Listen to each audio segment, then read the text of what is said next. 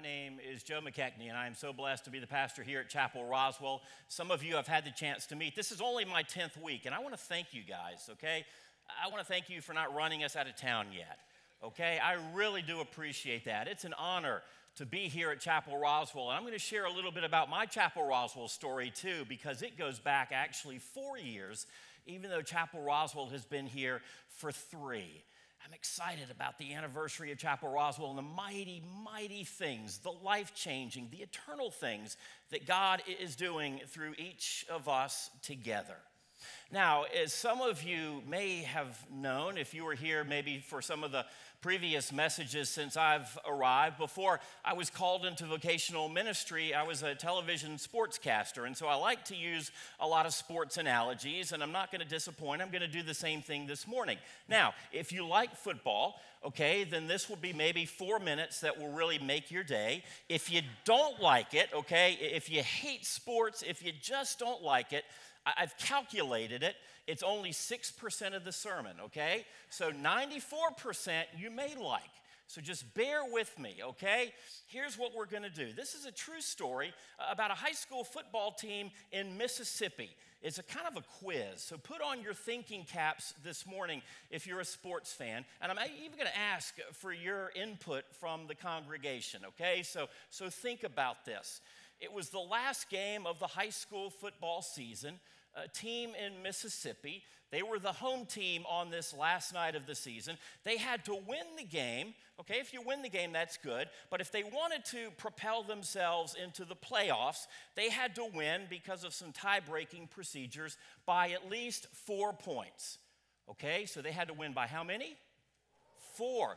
Good stuff. All right with me so far. It was a hard fought game. The opponent was tough, they were fierce, they were mighty. But the home team, they had a two point lead.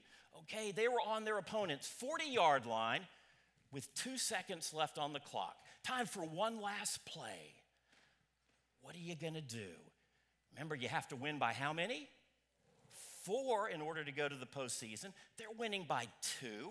They're on their opponent's 40 yard line. If they pick up the win, yeah, that's a great way to end the season, but it doesn't push them into the playoffs. So they're up by two, the ball's on the opponent's 40 yard line. What choices does the coach have? Anybody? Kick a field goal. Okay, that, that's probably what I would have thought. That would have been a 57 yard field goal. That's a long way for a high school kicker. Their kicker really didn't have the range for that. So, so, so they kind of discounted that. Uh, what are some other things that you could do? Hail Mary. Yeah, we all like the Hail Mary. Um, they could try that. That might, might you know, get them into the end zone. Uh, maybe they could try a, a trick play, trying to get the ball to the end zone. They only had time for one more play. They're up by two. So here's what the coach did he took the ball from the quarterback, quarterback took it from the center, he pitched it back to his fastest running back. And instead of running up the middle, the running back turned the opposite way, ran towards his own goal line out of the back of his end zone, which equals what? A safety, which does what? Gives the other team two points. That tied up the game. They went into overtime, and the home team won by a touchdown by seven. How illogical is that, though? To run the ball towards your own goal line, you're sacrificing points, but it's for the greater good. I love this story because it's a radical play call that really caught everyone off guard. Okay, no one really thought that they would expect that. And I love it because it speaks of the Christian life. Very often, we're called to do things by God that seem counterintuitive okay? They seem to go against the nature of our agendas or against our own desires. But, but God's calling us to move in a way that goes against the grain of the world. And our scripture this morning talks about that. God calls us to do things that seem even contrary to what the world is telling us to do. He calls us to, to love people who uh, we may not be anything like. He calls us to go in directions that often go against, like I said, our own desires and agendas. And this morning, we're going to go to the book of Acts, Acts chapter 2, verses 42 through 47. If you have your Bibles, I'm going to invite you to open to Acts 2. There are also Bibles in the pews, and as always, if you want to take one of those for yourself, we invite you to do that. We'll go through and we'll restock that later on. So let me set the stage for this scripture from Acts. The books of the Bible were written individually, okay, at different times from different locations by different authors. They weren't titled, and as they began to circulate, they were just kind of assigned informal titles by the people who would read them. The book of Acts refers to the Acts of the Apostles. Now, the apostles weren't just the 12 disciples of Jesus, they just weren't the ones who were following him really closely. The apostles really represented those people who were following Jesus, those people who gave their lives to Christ, who were following in this new faith that would later come to be known Christianity. Okay, so Acts was written in about 60 AD. It was written by Luke. Luke also wrote the Gospel of Luke. Now, the book of Acts, it tells us about the early church, and it ends rather abruptly. If you read it through from beginning to end, you'll say, wait a second, it, it kind of left me wanting more. And that's because scholars think that Luke was going to write a third letter, a third book, and he was going to pick up where it left off. So Acts more or less connects the dots between the crucifixion and the resurrection and the ascension into heaven by Jesus, okay, Jesus' ministry on earth, and the start of the Christian church. It tells us the start of, of the Christian church, the early believers. It tells us about the early church leaders and how God blessed their efforts and their ministries. And you can see people like metal to a magnet or moth to a flame being attracted to this new faith because people were living lives that were so different. And as we read this passage from the book of Acts, which talks about the first century church, I pray that it can remind you of Chapel Roswell and some of the things that we are doing here. So, Acts 2, verses 42 through 47, telling us about the early believers. They devoted themselves to the apostles' teaching and to fellowship, to the breaking of bread and to prayer. Everyone was filled with awe at the many wonders and signs performed by the apostles. All the believers were together and they had everything in common. They sold property and possessions to give to anyone who had need. Every day they continued to meet together in the temple courts. They broke bread in their homes and they ate together with glad and sincere hearts, praising God and enjoying the favor of all people. And the Lord added to their number daily those who were being saved. I remember when I first met Eric Lee. He's the pastor who had vision and who started Chapel Roswell three years ago. I met him about six and a half years ago. I was appointed to, to, to pastor a church in the city of Canton. At that time, Eric was at, a, at a, a, church in Cartersville that he had started, and, and there were five pastors. We would all meet every Tuesday morning at Cracker Barrel for lunch.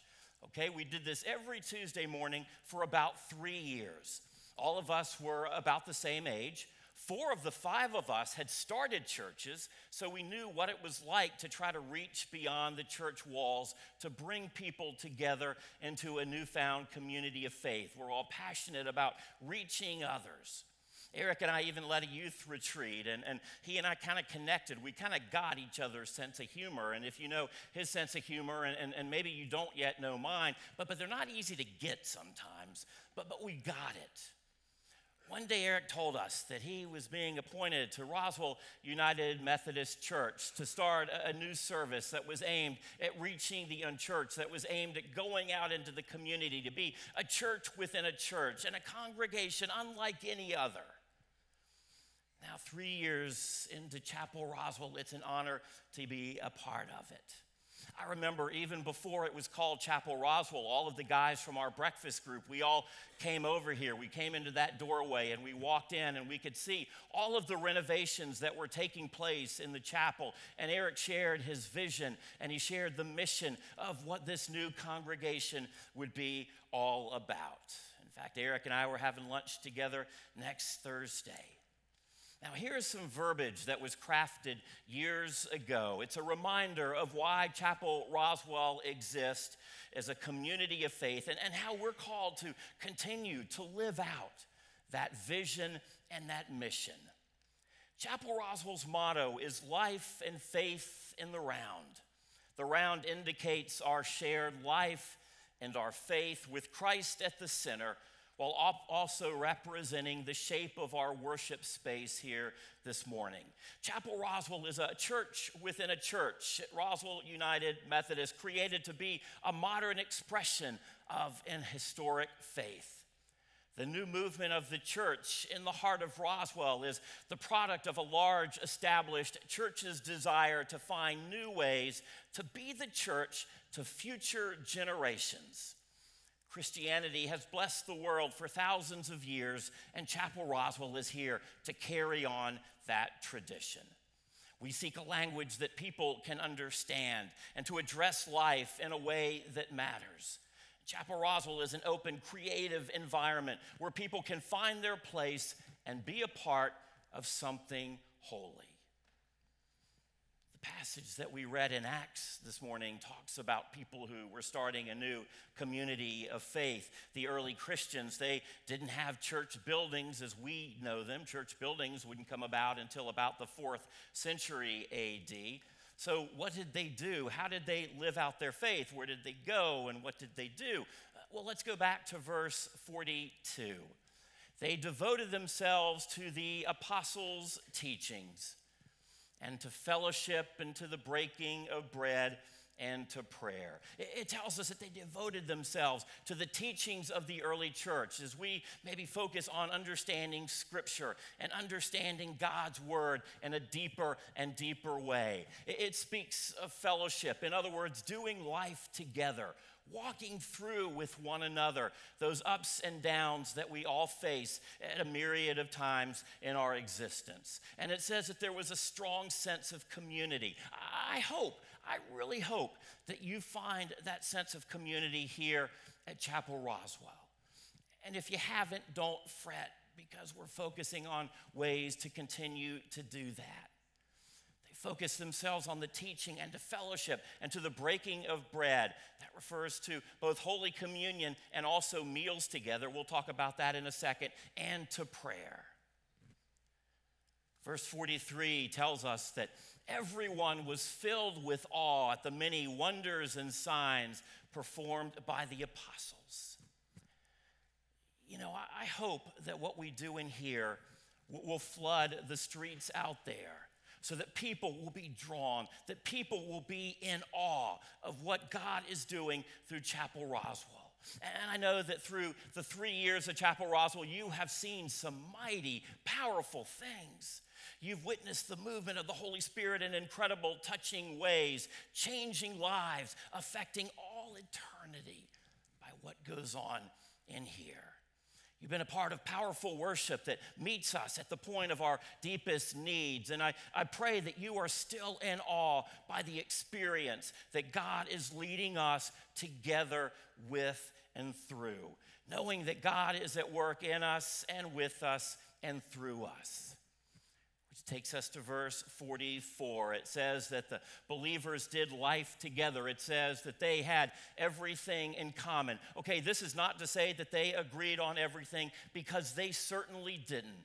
The scripture tells us that they came from different socioeconomic backgrounds. Some were poor, some were rich, some were Jewish, some were Gentile. But despite the fact that they didn't have a lot of things in common, they had the most important thing in common, and that equaled everything, and that was the love of Christ that Jesus has for them and the love that they had for Christ.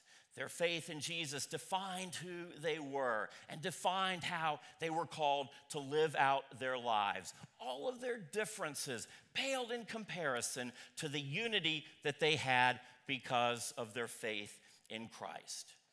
Verse 45 says that they sold their property and possessions and they gave to those who had in need. In other words, they sacrificed for the greater good and they went out of their way to make sure the needs of others were taken care of.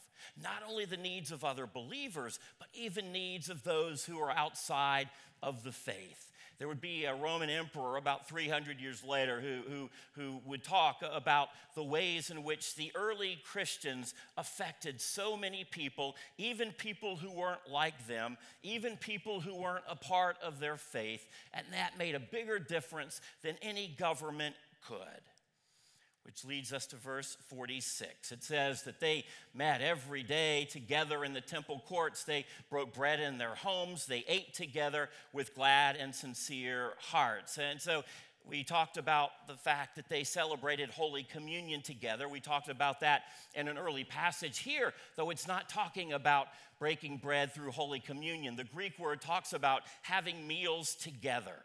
Okay, that intimacy that came along with a meal. That in that day and age, you didn't just go to Starbucks and meet for a coffee. You didn't go to Chili's or Applebee's or Outback to, to have a meal with one another. Rather, the meal would take a long time to prepare. It was a sign of intimacy, of closeness, of a close knit community coming together. To dine together was a deep sign of intimacy. And that's what they did. And then verse 47 says that they continued and enjoyed the favor of all people.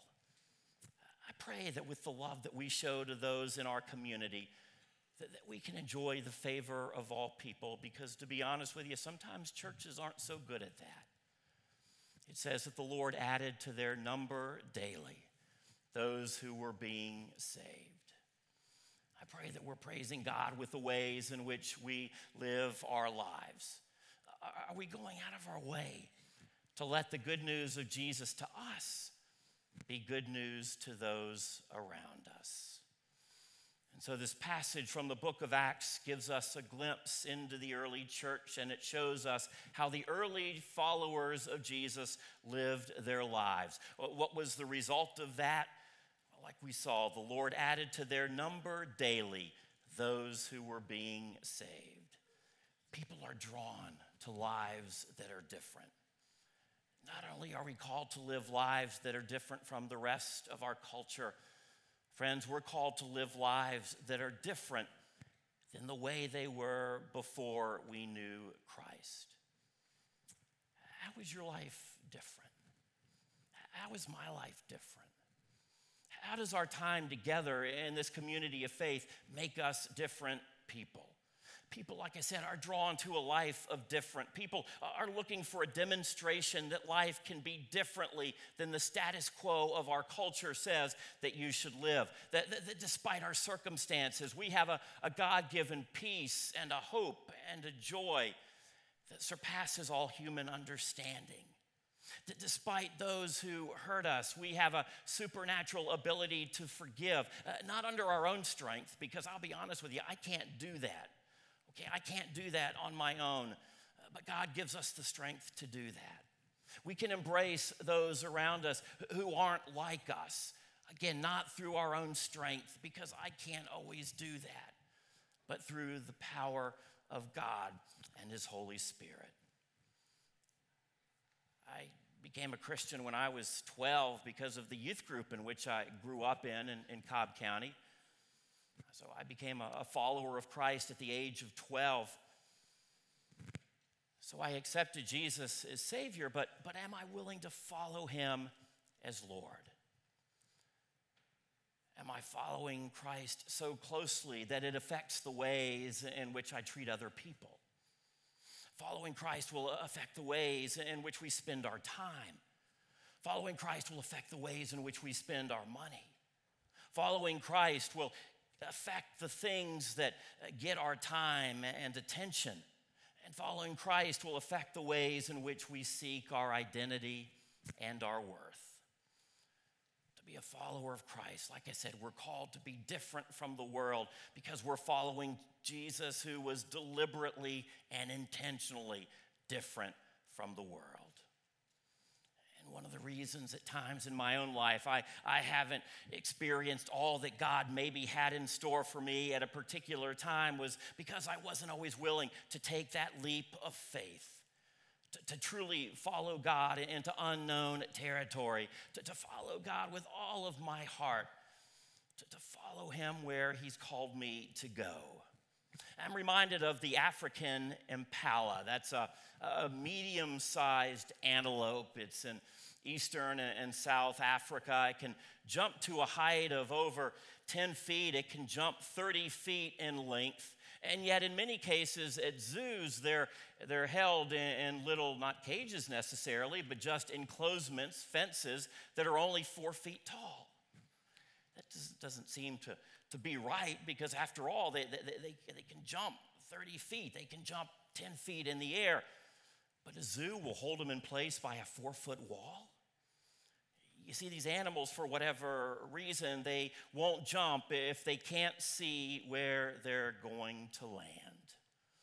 So these small, flimsy, small, short enclosures are able to keep the African impala inside the fence. Friends, when we face difficult times, when we face uncertainty, are we willing to fully place our trust in God? Even if it means leading us to a place that we cannot see, that we may not fully understand. Because the truth is, if you're anything like me, man, we can often get terrified, maybe even paralyzed by the unknown. And it keeps us from fully trusting in God's will.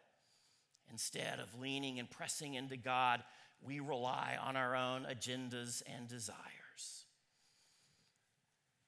friends, are we willing to do something so bold, so radical, and so mighty that it is doomed for failure unless God is in the midst of it? Chapel Roswell is an awesome example of that. Of something so mighty that we know that God is in the midst of it.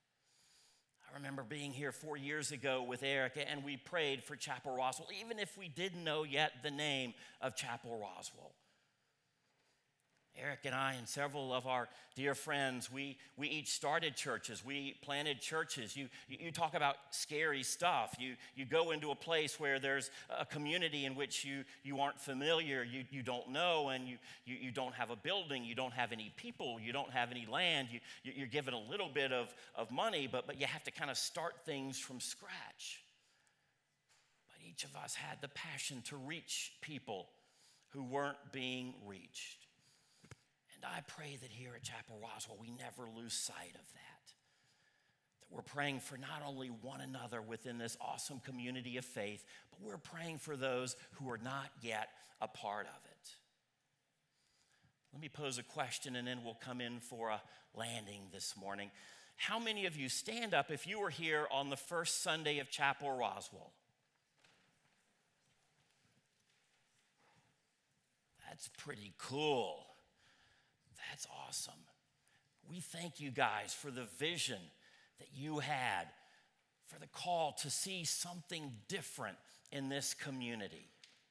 Lives have been transformed because of your prayers, because of your presence. Deep rooted friendships have been established. God has been glorified, and a community has come to know this as a safe and welcoming place where people can be wooed into a deeper relationship with God, where our community is better off because of your presence in it. And we, when we look back and see all that God has done, we know that God is not through with us. That scripture, scripture promises us that God finishes what He starts. And I pray that our best days are still ahead of us. Finally, Larry Walters is a name with which most of you are unfamiliar, but he was a truck driver who, ever since he was a little kid, had the dream of being in the Air Force. Unfortunately, there was one problem for Larry Walters, and that was his poor eyesight. He wasn't able to make it into the Air Force. He tried to work on a private pilot's license, but he never finished that. But in an effort to achieve his dream of flight, he came up with kind of an unusual proposition.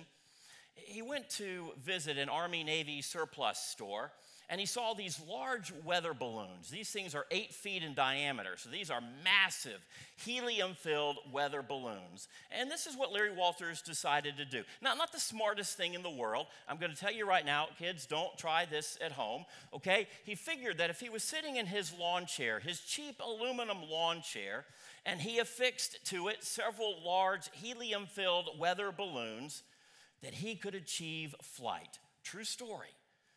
Okay, like I said, these weren't small balloons, these were eight feet in diameter. He, he spent weeks studying the weather patterns of Southern California, which is where he lived. And finally, Larry Walters was ready for flight. He invited several of his friends to come over. He sat down in his cheap aluminum chair. He had several friends who helped him get off the ground, literally. He attached 42 42 of these eight foot in diameter, helium filled weather balloons to his aluminum lawn chair.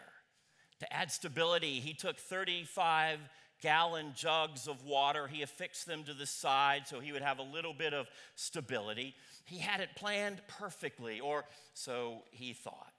You see, in his mind, he, he was going to sit in the chair and they would slowly untether all of the balloons and he would be lofted up to uh, maybe an altitude of about a thousand feet. He had his camera, he was going to take pictures. In his lap, he had a pellet gun, and when it was time to come down, he, he would shoot at one of the balloons and other balloons and other balloons, and that would lift him not up, but, but I guess then take him down.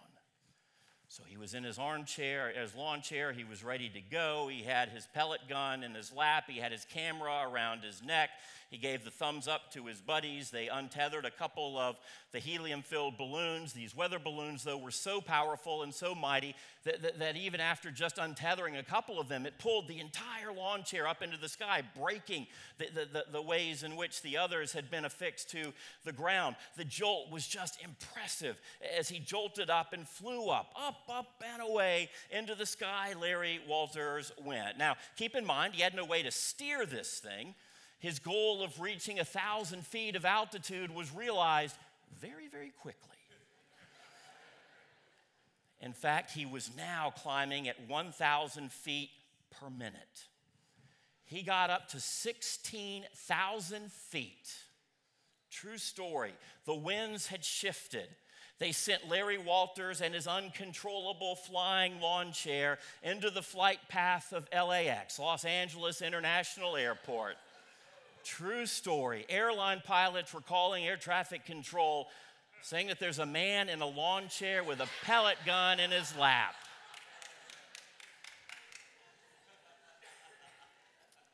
Truth is stranger than fiction. This was dangerous. Not only was there the risk of collision, but, but there was the risk of him getting sucked into a jet engine. That would be catastrophic for all involved. Finally, after about an hour of flying, he started to shoot out the weather balloons with his pellet gun and, and he crashed into the ground. He, he was physically okay. He was arrested. He was uh, uh, eventually fined $1,500 and banned from ever trying such a stunt again. True story. The Smithsonian Institute actually wanted to take his lawn chair and have it on display he was also awarded an infamous Darwin Award. Now, if you're ever familiar with those, that's given to people who do some crazy, crazy things. He went on a wild ride, greater than anything he ever expected. You and I may not be quite so reckless, but I pray that we can follow the reckless love of Jesus Christ. And when we do, we'll experience a wild ride of our own, a ride in which we stake our faith and our hope and our joy into something and someone bigger than ourselves. God called me from one career into another. God called me from one church then to Chapel Roswell. There was a time when each of you stepped into Chapel Roswell for the first time. And I pray that you can look back and you can see the fingerprints of God all over that. I like to think that our best days are yet to come, that God isn't through with us, not only as individuals, but corporately as a community of faith. And I know that God is going to blow us away with all that He has in store for you and for me. Let's pray. Dear Lord, we thank you for the mission and the ministry and the vision of Chapel Roswell. We celebrate the three years that this community of faith has been making a difference here in this community and in this world and in the lives of countless individuals. May we look back to see all of the mighty things that we have done, and may it fill us with hope as we gaze ahead into the future. Scripture tells us, Lord, that you are at work in our lives, and may we allow you, Lord, who began a good work within us, to continue to be at work in our lives, transforming us, as the Bible says, into the likeness of Jesus. May your love for others overflow more and more through us, and may we keep growing in our knowledge and our understanding of you. May we be constantly reminded of what really matters as we continue, we pray to keep the main thing the main thing. May our lives, our words, our actions, our reactions, our attitudes be an outflow of the work that you are doing in us. And may those around us be blessed because we have been blessed by you. It's in Jesus' name we pray.